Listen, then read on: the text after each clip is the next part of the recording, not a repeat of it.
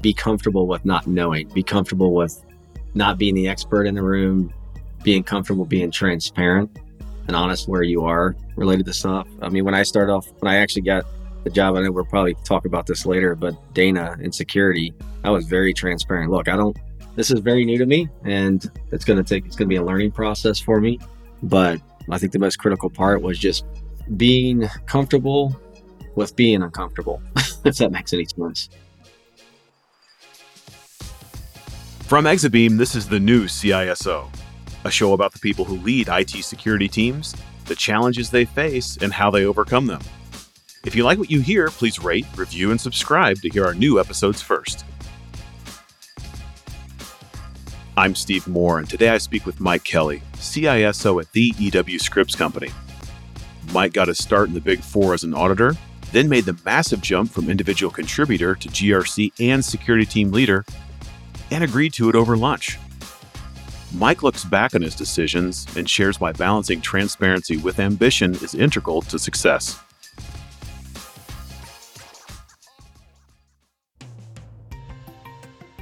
As a leader, you'll never know all of the answers, but admitting that can be difficult. So, when should you accept a role for which you aren't 100% qualified? How should a leader assist their team with career progression? And why is fake it till you make it such bad career advice?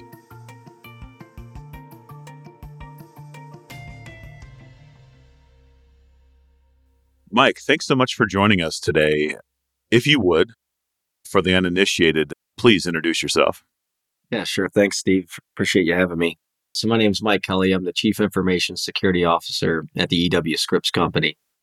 Uh, my role there is basically enterprise security as well as consumer facing security. So, all aspects of cybersecurity.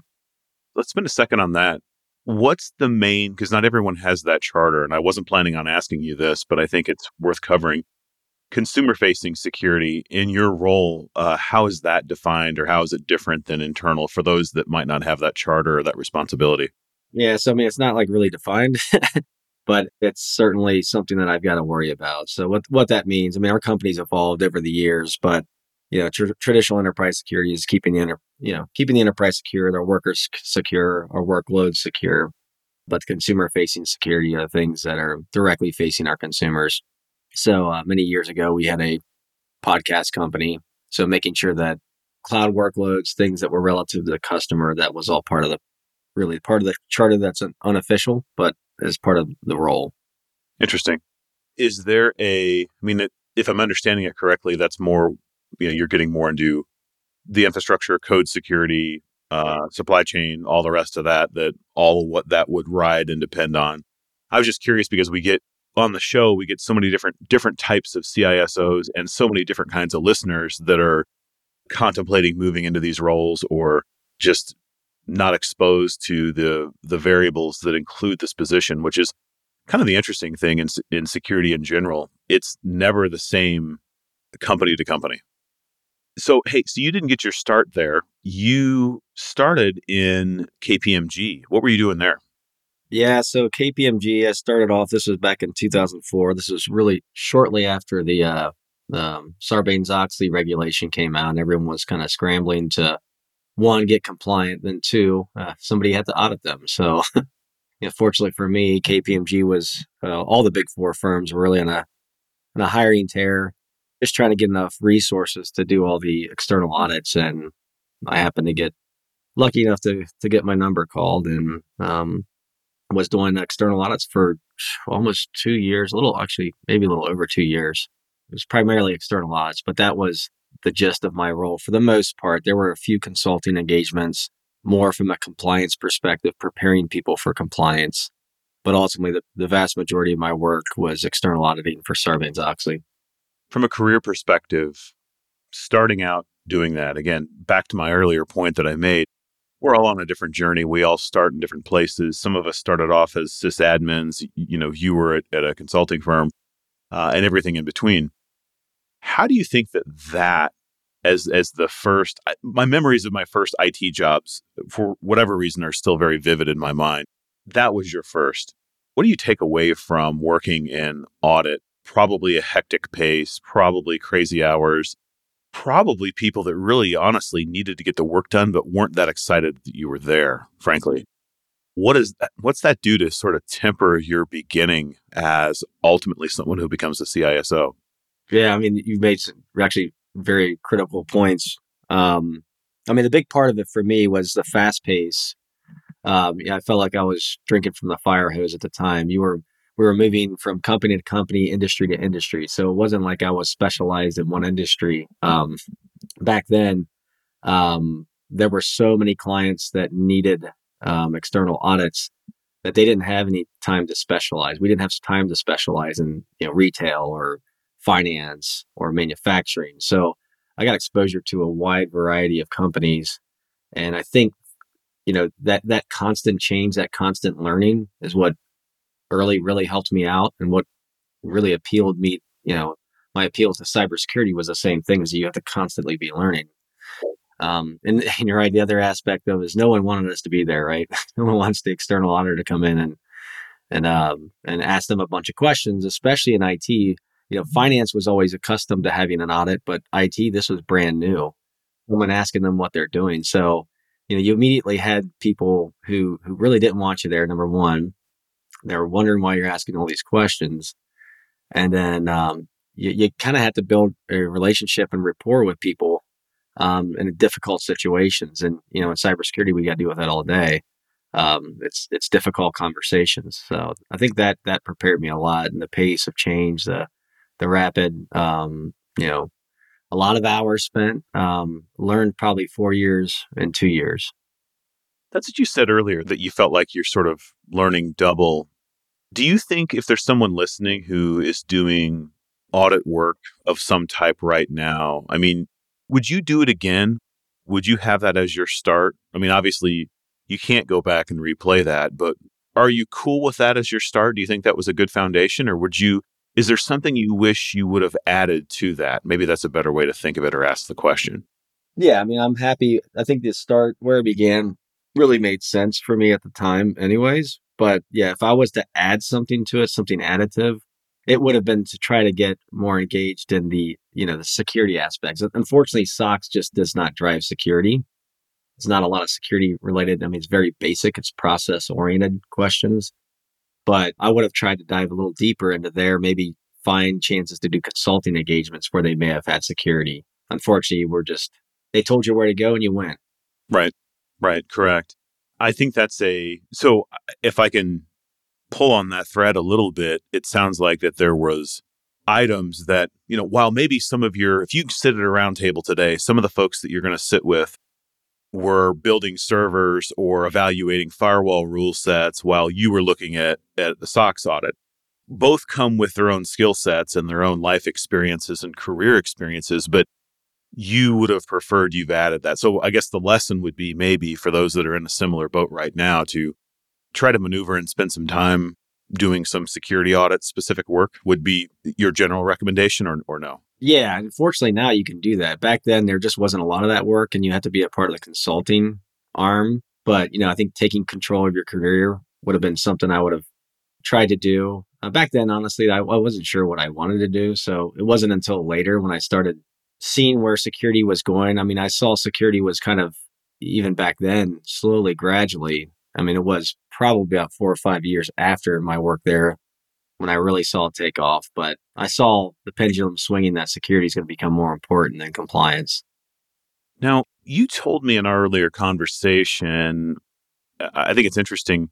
I think it's a product of what you've described so far is that you've kind of have a mental model of how to adapt quickly. I'm guessing that that's somewhat of a product of bouncing around from client to client at KPMG, or is that more of a derivative of more modern experience? I think the the mental model piece of it is interesting and useful. Can you talk a little bit about that? Yeah, when I say mental model, it's more like just an probably inherent. it's not like I have a structured process for it, but it's really just the ability to adapt rapidly, right? And and and be comfortable with not knowing, be comfortable with not being the expert in the room, being comfortable being transparent and honest where you are related to stuff. I mean, when I started off, when I actually got the job, I know we'll probably talk about this later, but Dana in security, I was very transparent. Look, I don't, this is very new to me and It's going to take, it's going to be a learning process for me. But I think the most critical part was just being comfortable with being uncomfortable, if that makes any sense. Absolutely does. So we're going to get to Dana. Don't worry. I think that's an interesting kind of moment in your career. But I think even though you don't have a mental model, I think you you could kind of outline one there. And it's from what I heard, it is first off, being okay. And this is the this is the tough one for a lot of security people. Effectively saying that I don't know is really the thing you, you say, hey, I, I'm I'm unaware of all these details, or I've not done this before, but I have a, a confidence to tell you that. And furthermore, I have uh, prior results that would inform you that I can still complete this task. So you're having an element of transparency, maybe even humility, but also some confidence woven in there that I can sort of adapt quickly. And I think it also, as you do more of that, you get more experience at going into the career unknown or the project unknown. And the reason why I call this out is for a, um, several years of my career, I made my career on that. Give me the thing that's unknown and on fire. And that also aligned a little bit with my personality at the time. I used to have a little more of a, a combustible temperament, as, as the listeners have heard me mention in the past, where you kind of have that extra enthusiasm and they're willing to sort of send you off because you're sort of trouble yourself. And so they're willing to send you off into trouble. I'm not saying that was ever your. That's very similar there. So it's, hey, this former farm kid raised by a former special forces guy. It's kind of wild, feral. Let's send him off, right? He's not polished all the way, but he can go, he can go rough in a solution, right? So I think that's the mental model is a way. And I think you can adopt that. I, I didn't start with that. I think that's the important thing for the listener. And I'd like to see if you have anything to add to that is it sounds like you're born that way or you you are you have that inherent. But I I think you can build that skill set and become that person I firmly believe it that you can get comfortable saying, I had to get comfortable saying, I don't know. I'm not sure, but we're going to figure that out. Right. What are your thoughts on that? No, I totally agree. You could, I mean, I think anything's learnable, teachable. I see it my own daughter, my middle daughter. I mean, she's, she thinks she can't do anything. And then, you know, she's in gymnastics and she'll do a routine that she's never even tried to accomplish before. So, I mean, I think it's, it's, it's just something to just, you can learn with anything. You just got to push yourself out there and push boundaries and be be afraid to don't be afraid to fail right? I think that's the big part. It's interesting it's it's interesting what we lose. I don't know that i was ever this way but you look at you talk about your daughter how they're willing to often have no filter and often have almost no fear and willing to like in the example of gymnastics flip around upside down like where today we wouldn't do it we wouldn't probably even try it but we'd also hurt ourselves but the fact that so i mean i think that there's an element especially from a coaching perspective and from a leadership perspective is it sounds a little corny maybe and i'm it's early in the morning when we're recording here but you know keep more of that youthful approach too where a kid will try anything. While you're trying to figure out what direction you're going in your career well before you become a security leader a security you know a, a ciso whatever it might be to work on that and maybe include that as part of your this mental model yeah, I mean, even as a leader, like uh, that's a good example because uh, you know one of the things I try to encourage with my team is that look, I want you to be comfortable. I don't want you getting so comfortable in what you're currently doing that you're not learning other things.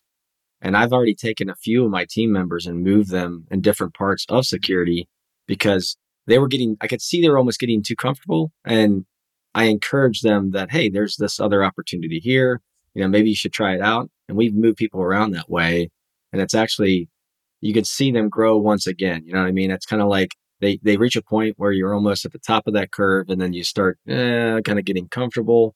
And now it's like, okay, we got this new opportunity. I'd highly encourage you look at it and you can see that it, it actually, they find enjoyment in learning those new things as well.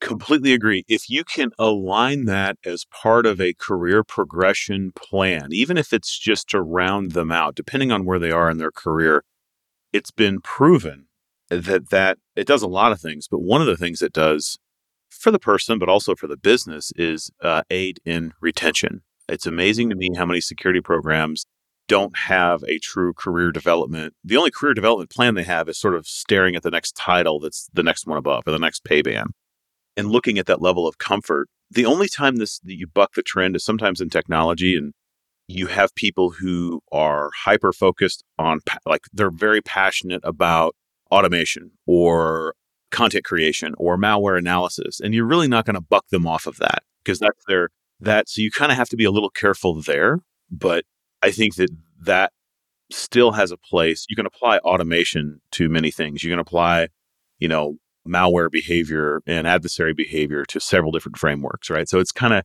it kind of depends but i i think looking for people that are becoming too comfortable because uh, there's there's analytic and there's there's a bias that begins to form in the minds of the people that are too comfortable as well that's dangerous from a security standpoint.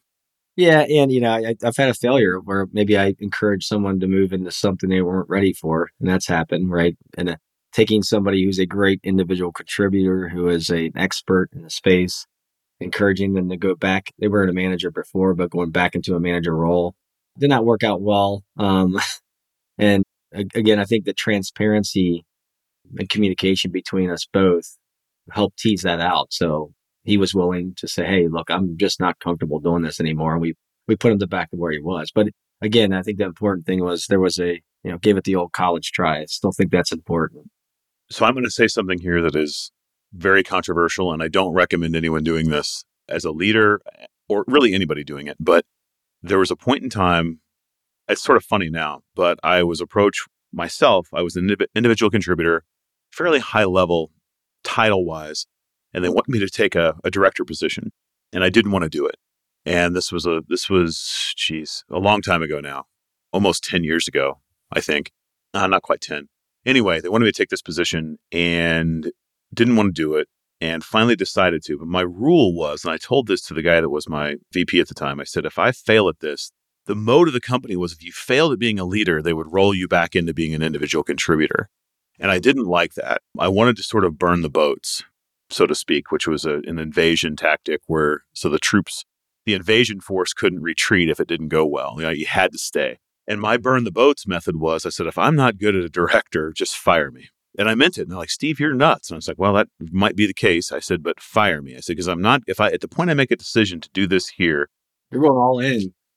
well, not only all in, but I want everyone else to see how serious this is. And the reason why it's so serious is even if you only do it temporarily, and this is again, this is bad advice, so don't follow this, but this is my flawed mindset, and I and I'd like your perspective on it. My flawed mindset was burn the boats. If I'm not good at it, fire me. Don't fold me back in because at the point that I'm a director, responsible for lots of lives, meaning their career lives, their career time, their and a bad day at work could mean a bad day at home. And if I'm making bad days, you know, don't fold me back in. Don't put me back in a safe haven while I've ruined potentially the situation, right? So it's it's that level of commitment. It's a bit extreme and very abstract, but it ended up working out okay. And then there was a big crisis and there was a big breach, and I actually was elevated several times beyond that at that particular company. But it's it's something that has stuck with me. I don't advise the burn the boats method, but what I'm going to put you on the spot for is if you had someone that approached you with the burn the boats method, how would you coach them out of that? How would you make them feel that it's okay to try being a manager or a director? And then how would you manage the expectation of their staff? So the stair step down below them, right? To say, hey, I'm going to try out Steve. And we have an environment here that's not a burn the boats method, right? Or, or it's so how would you coach through that? How would you take that hard headed approach and make sure that everyone knows that hey you can try being a leader. Everyone's a leader you can try being this manager position. How would you approach that? Game plan that with me. Yeah from a game plan perspective i think one thing that could have been done to help in my situation and help my employee would would have been to maybe ease them back into it maybe giving them not direct responsibility but more re- back responsibility over a few individuals more day-to-day responsibility without giving the title. That might have been a way that made have ease the way into that transition. But you know, from that burn the boats. You like that? Yeah, I do like that.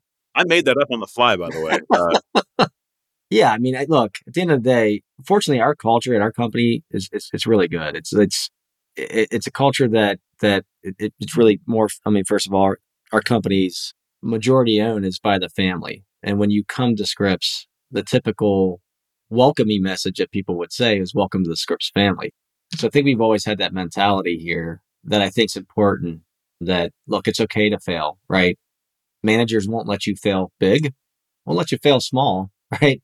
And, and if there's any problems long, there's just going to be tr- complete transparency. So I think that's just the way I would handle that. Look, if, if there's any trouble, if there's any problems, if you're having some significant problems, I'm not going to let it bubble up so it's a disaster.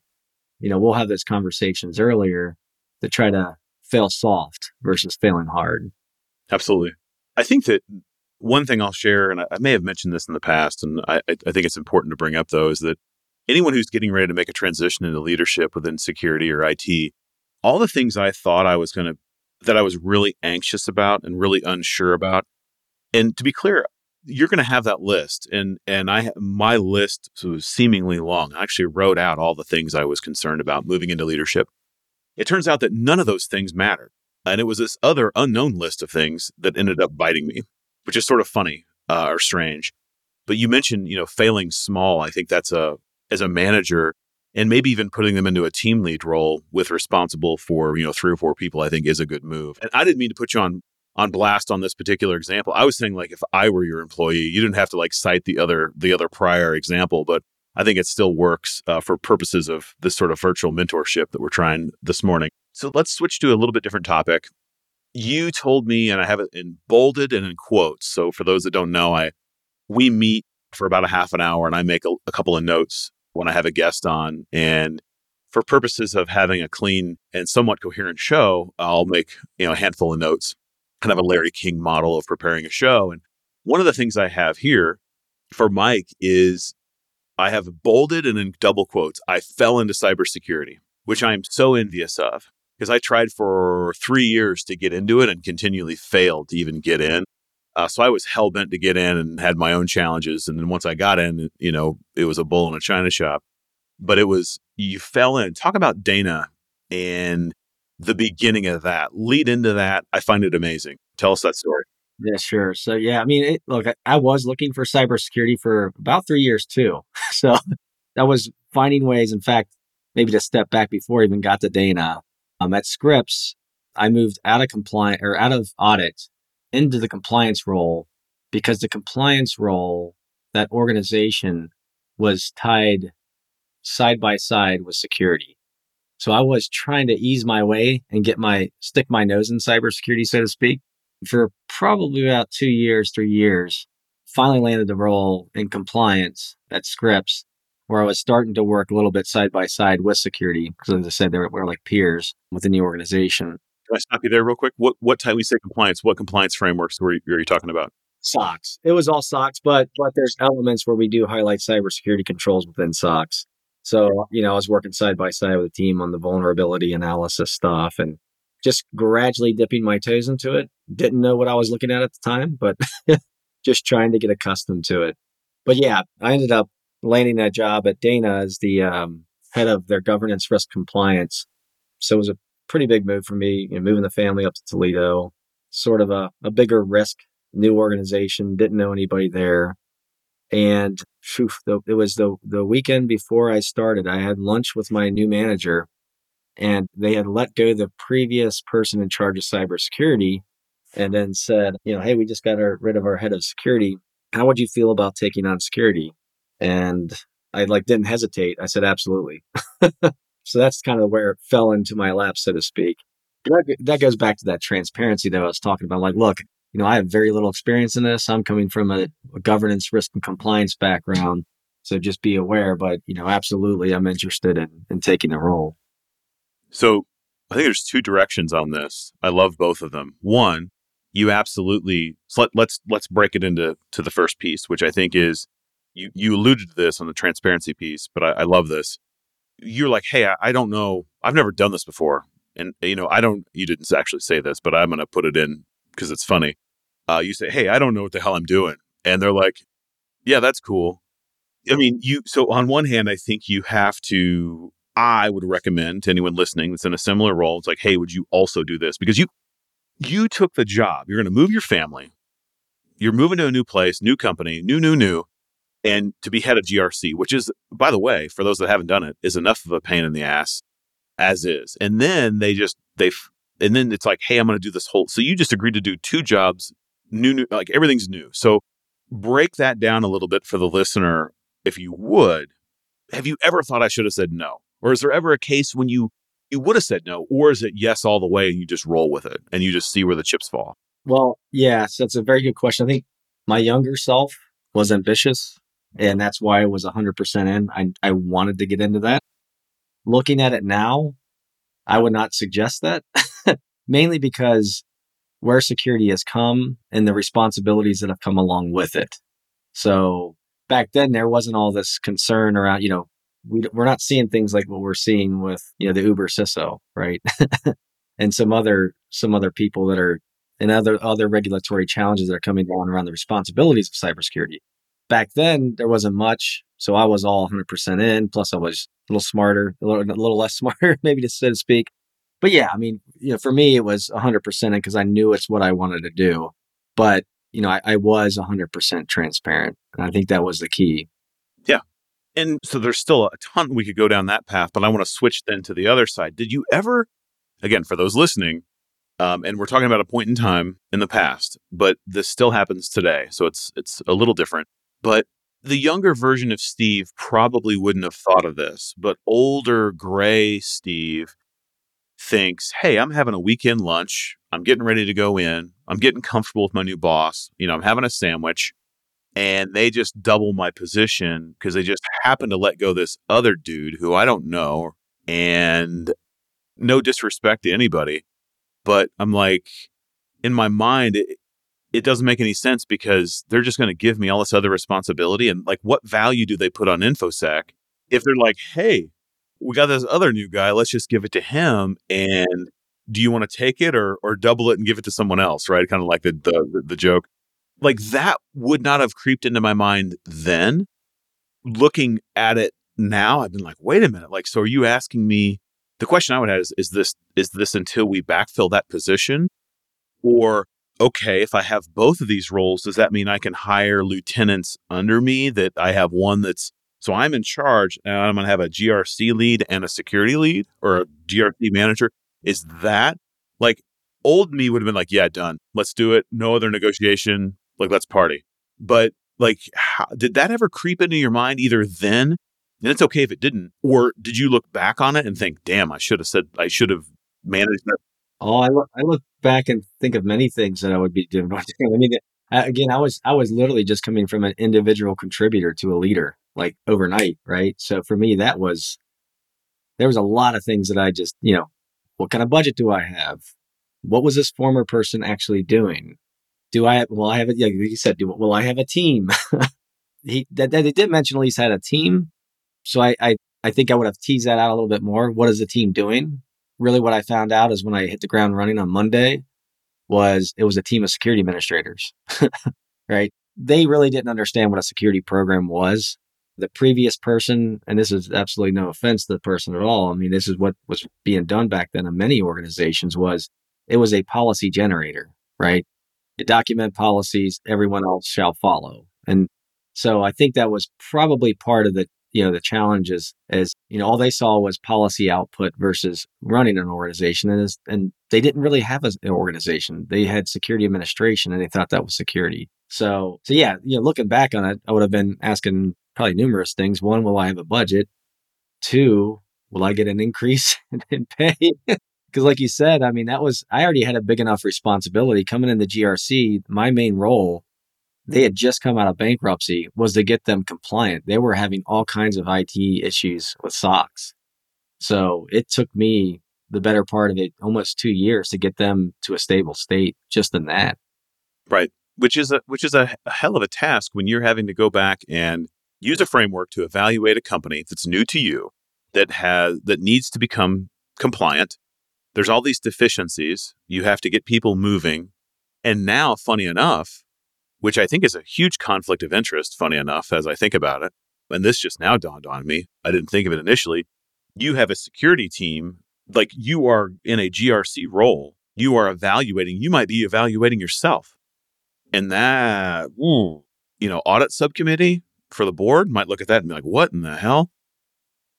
Yeah, that was um again, I think it was just so new to the organization. this first two years were really, I mean, it was all in on GRC at the time. It was really just to get us there. But, you know, I, I did, to your point, I mean, it wasn't necessarily a conflict of interest. What I did was, um, after two years in, maybe two, ah, it might have been the third year, we had a change in leadership within the CIO. And I created my really my own risk framework to assess risk. I knew there was a new CIO coming in, and I figured this new CIO was going to want to know what the environment looks like. So it was a an end-to-end enterprise risk. When I say enterprise, I'm doing air quotes. It's IT enterprise risk across the entire enterprise, which glo- Dana is a global company. So it's 26 countries. I think we had 120 plants. So pretty big effort. But that risk assessment is what that full end-to-end risk assessment. What came out of that was that security was we needed more resources and not just security administrator. So that was kind of instrumental into starting building the program at Dana. Taking a pause on Dana, and by the way, this is all point in time conversation, and you're no longer at Dana. So anyone who's listening from them, I mean, this is all an evaluation of point in time uh, story. This is a things are very different now today. And I think that for purposes of education, just sharing these scenarios, because this is kind of the wild west that everyone experienced in security and in doing early days of GRC. But using your past experiences and present experience, uh, I'm very big on interviewing, specifically, Mike. Like, I get CISOs on here that will often say, Damn, I wish I had asked A, B, or C when I interviewed, and I just didn't. I, I forgot to add, I didn't cover something. When they asked me if I had, que- I didn't push hard enough on X. What do you think are a handful of questions that an aspiring or a new CISO should make sure they always ask? Yeah, I think uh, as, and this is something I did ask before coming to Scripps was, what's the purpose of the role? Why, why is this role being created? Or why, why does it exist? For Scripps, it was a new, CISO was new. They had not in fact, I think it may have been one of the first in the industry within the broadcast industry. So that was my big question is why? What's the purpose of the role? Why is CISO now? And then also, you know, following up very closely with that is what what type of approach does the company take to, you know, implementing new things? And what I mean by that is like, you know, I noticed big differences from company to company. Dana, Dana was a manufacturing company as a manufacturing company, you're very accustomed to ISO standards, which means you understand procedures, you understand compliance, you understand things go beyond just SOX compliance, right? Is what kind of what I'm getting. There many, many different requirements. You know, I think a big challenge I had at Scripps was all we had was SOX really. PCI was pretty much outsourced when you start, you know, taking, you know, as we all got smarter, we put payment processing out to third parties. So you got to understand what you're getting to, into. Fortunately for me, I knew Scripps already, so I knew what I was getting myself into. But you, you, you really got to kind of understand what's the culture of the company for, you know, implementing new things.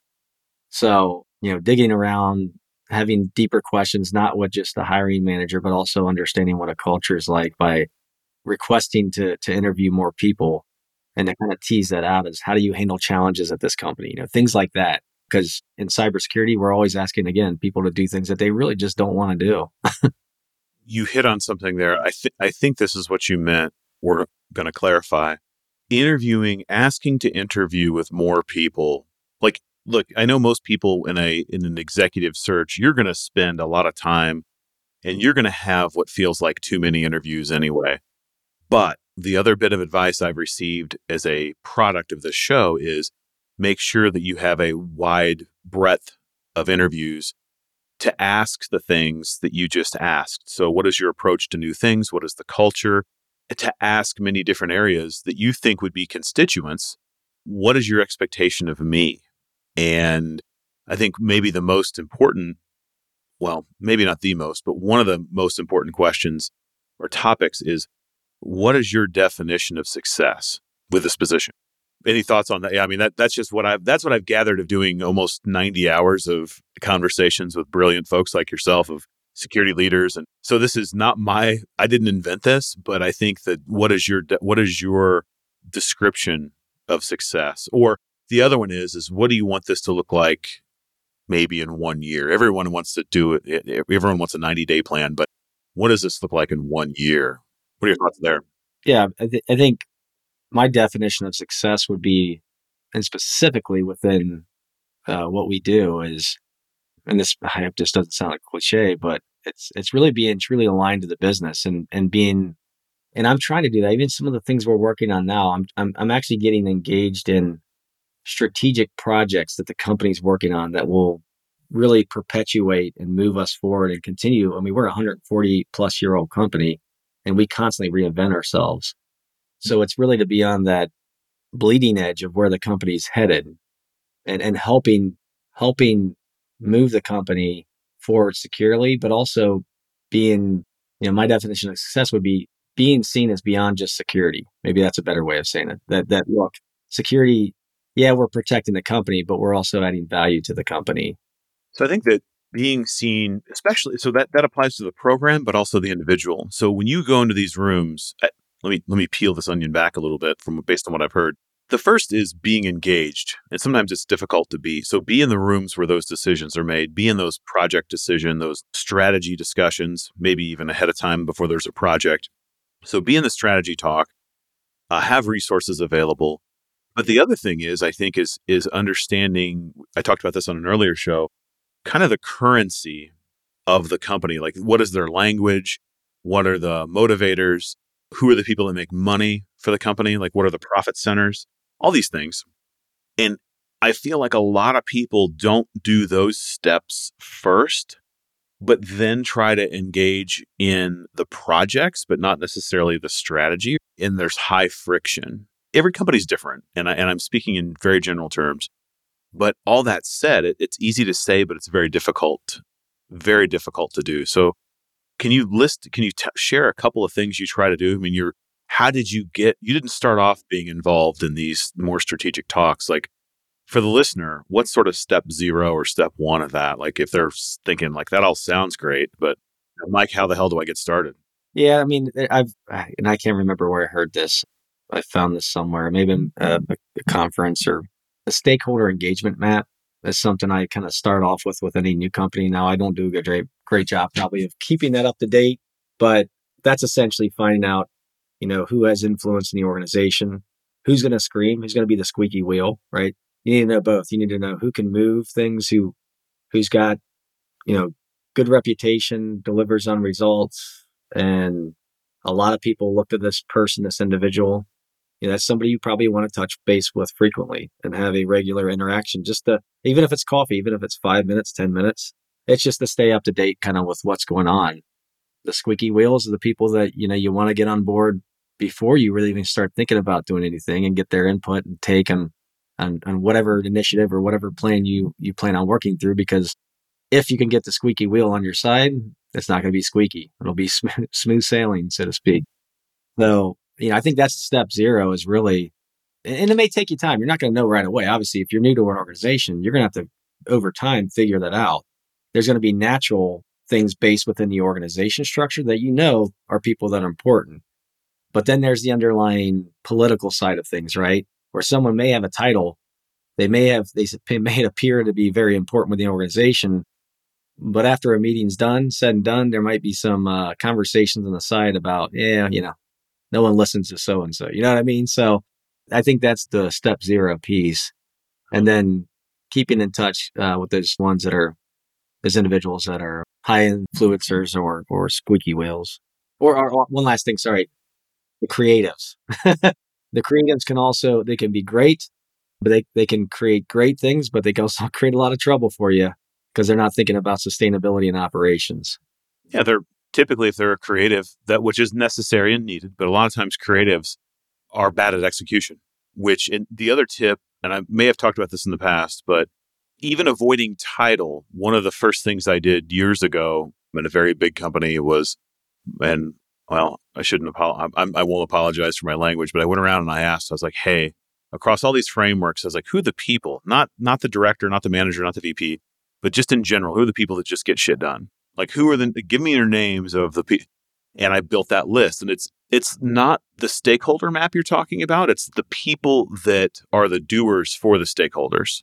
And if those folks are engaged, even though they don't have the title, they are the influencer to the stakeholder. And if they're engaged and they're happy and you have them maybe even as an advocate, it can improve your chances of solving difficult problems. I guess I'll phrase it that way. So the way I would introduce it, just say, hey, if you're brand new, I know whatever my next gig is, that'll be the one of the first questions I ask. Say, hey, who are the people here that just get shit done? Whether it's an audit, compliance, whatever, user provisioning, take your pick. Vulnerability management, you know, give me those folks and then then begin there. Start developing relationships there. That's the other additional advice I think I'd add. So, uh, anything else on that point before we transition to another uh, topics? I, there's more I want to ask you. Yeah, I mean, it's a great point. The only thing to add to that, you, you also got to look at the organization. Is like, is it a culture of the leader of whatever it may be? People don't do anything until the leader acknowledges, "Yep, what needs to be done." I mean, the doers may want to get the do, doing done, but if the leader's not aligned, that sometimes can can backfire. So, but I mean, I totally agree. Though, I mean, knowing those movers and shakers, they're the ones you want to get close to because once you get that acknowledgement that yeah this is important oh man yeah you can get a lot of stuff done. I would a lot of times i'd be on a call with other vps and i kind of figured out it's different in every company but if i had one person that would break silence and say yeah that's a good idea or yeah i support that only one there could be 29 people on the call. But if i had one other person to say yep that sounds good. We've talked about this. This is this is good didn't matter who it was I had almost a 90% chance of success of having that approval to move forward. And so the point to have, if you can have one advocate that, in addition to being an advocate, will speak up, if you can count on that, I think you're success, uh, no matter what type of call it is. So that it's, uh, and I, I learned this the hard way. And I know this is a very tactical example, but if you can think ahead of the important meeting and say, hey, you're going to be asked to present something. If you have one person, boy, it makes a world of difference in this sort of, especially if you're new. Absolutely. Get that snowball effect, right? Right, right, right. And people like, oh, well, he's socialized this and this is, is a good idea, and, you know, on and on. So I like asking this question of, I think most of the guests we've gotten around to it, maybe not all, but what's the worst advice, the worst career advice you've ever received? Or it may not be worst because it's just bad in general, but there's also a lot of times where it's well meaning, like they actually are trying to help you, but it's still bad advice. So it's still net net bad, but like is there any any advice you've received that you would want the listener to, you know, think twice or maybe reevaluate? Yeah, I mean, I think it, it's not just I think you hear this a lot, but it's the fake it until you make it, right? I, I think it's got well intentions, and the, the saying is that you know, again, I've talked about kind of be comfortable being uncomfortable. I think that's kind of what this is trying to get at. I've I've had numerous people early in my career say say that, especially in the in the big four. That, that was a big thing, right? Is you're junior, you're green, and you, you don't know a lot until you really get into the field. So uh, I did hear that quite a bit there. But I think for me, that's just bad overall career advice. Again, well intentioned, but it to me, it breeds distrust. And I think it's a faster track to, uh, and I even had this a little bit. I don't know if we talked about this yet, but imposter syndrome, right? Of that if you really fake it and, and you're faking it, that you, you know what you're doing. I mean, that's a quick way to feel like you're an imposter. So I think I learned this later on, especially Dana. I think I talked about transparency there, explaining that, look, there's not a whole lot of knowledge here. I'm going to need some support. One thing I found that was very interesting with that by being more transparent, not really faking it until you make it, was that it, it engaged others in your success. By being that transparent, having humility actually brought others closer to me to help me be successful because they understood that I didn't know everything, but man, they really had some knowledge in a space that could, one, they could expose and help out and help me, you know, move my career and the, and the uh, company forward. So I think coming across as authentic, you're going to engage others in success. And again, believe it or not, people do generally do want to help you. they don't want to see people fail in general. It's authenticity, I think, is one of the rarest elements in the professional world. And if you can do things to sort of engender that in the eyes of others and do it in a real way, I think that's one of the fastest formulas of, of success. And, and to be able to say things like we talked about earlier, like, I don't know, I'm not sure, but we're going to figure that out. Right. I mean, like at the end of the day, it's like no one's fully prepared to take on the next role, next level, whatever it may be. and no one's got all the answers. But if you act like you've got all the answers, that's the fastest way to become a one one man or one woman band, right? With zero support. exactly. One sort of caveat to that, though, I was just uh, helped facilitate a panel earlier in the week. I think it's okay if you're not fully prepared. Like if you're only 50% qualified for a job, it's okay, right? But I think that what you're saying is is that you just have to be have that transparency to say like here's the 50% that's a stretch for me, but here's my proven track record to sort of back up the fact that I can grow into that. Exactly. I mean, I, yeah, well, you, you don't want to go in and saying I can't do the job because that, I mean, there's confidence in being, having humility about what you know and what you don't know. But to your point, you've done things to get to where you're at. So highlight those things that you know you can do. You can, you know, you've had a track record, you've done X, Y, Z. So you know that you can do this job. You just got to have that confidence, but also be transparent about maybe there's some weaknesses. You know, obviously you don't expose every single weakness, um, especially in a new company, new organization. You know, I think you still want to go with the strong positions, but you know, once you land that, be, you know, look look for support, look for others that will strengthen where you have weaknesses. Mike, I got one more question for you. Uh, we close every show on it. Pursuant to the name of it, uh, the new CISO, what does being a new CISO mean to you? Yeah, for me, it's, you know, once you're getting to this level, it, it's getting closer to the organization's strategic direction and it's, it's being a part of that. So, you know, for me, it's a chance to take a leadership role and helping shape the strategic direction of the company and, and really taking it to the next level in terms of security is just not a back office thing. And IT also in general, I see as a, not a back office thing. I think ransomware has proven that every technology is, every company is a technology company. So for me, it's it's really being being a part of the strategic direction of the company and moving us forward. Excellent comments. Thank you so much for your insights today. I really appreciate you being on the show. Thank you, Mike. Thanks, Steve. Take care. That is it for this episode of the new CISO. Thank you for listening. Check out more episodes on exabeam.com forward slash podcast. Remember to rate, review, and subscribe to get brand new episodes first.